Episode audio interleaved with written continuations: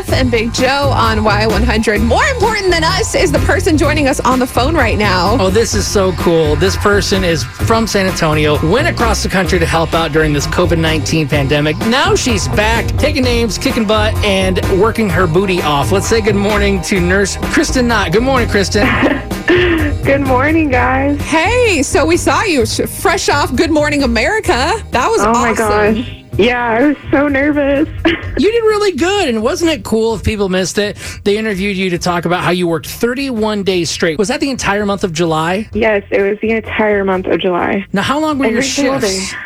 So my shift would start uh, generally around 6:45, and I would finish close to around 7, 7:30, or whenever I would get my Wow. work done. Oh my gosh. See, that's something some people don't know unless you have like nurse friends or if you're a nurse, if someone in your family is. Nurses have long shifts, mostly 12 hours. Right, yeah. And I felt so bad for my brother because I'd come home every single day and, you know, he tried to talk to me. And at the end of the day, you just don't want to talk to anyone because you've talked to so many people, dealt with so many things. Yeah. And I would just say, good night. My best friend, she's like, I just want a glass of wine, peace, and I want to go to bed.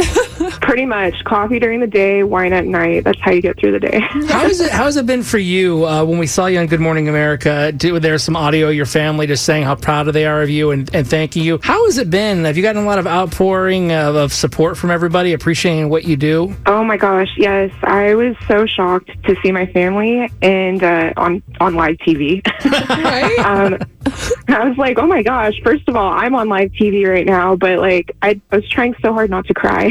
Aw. exactly. And then the garbage can man, there, the garbage truck was like driving right by. Yes, yes. It's Try not to look at them, you know? Oh it's like gosh. beep, beep. You're a big fan of Grey's Anatomy. How cool is it to have Eric Dane and Kate Walsh surprise you with a nice message on there? Oh my gosh, I was, I was so in shock. I, again, like, I wanted to cry.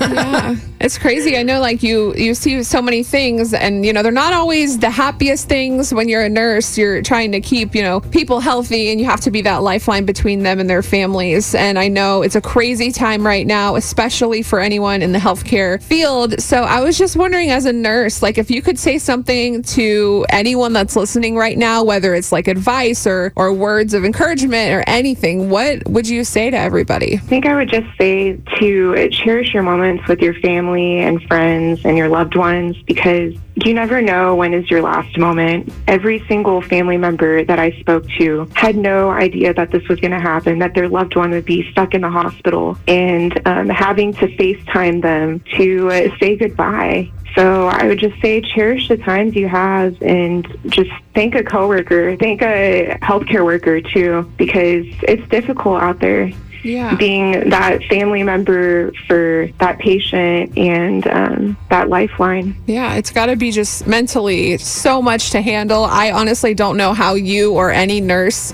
can do it. I know you're called to that job. It's a thankless job, and I know we can't say thank you enough for everything that you're doing. And I know everyone listening feels the same way. I just do it because I know someone upstairs is looking down. Hey, uh, Kristen Knott, we are so thankful that you came on. And as Beth mentioned, too, everybody for San Antonio, I think we can speak for uh, you and everybody that you work with and in your field. Thank you for what you do. Absolutely. And thank you guys. I'll be listening to you.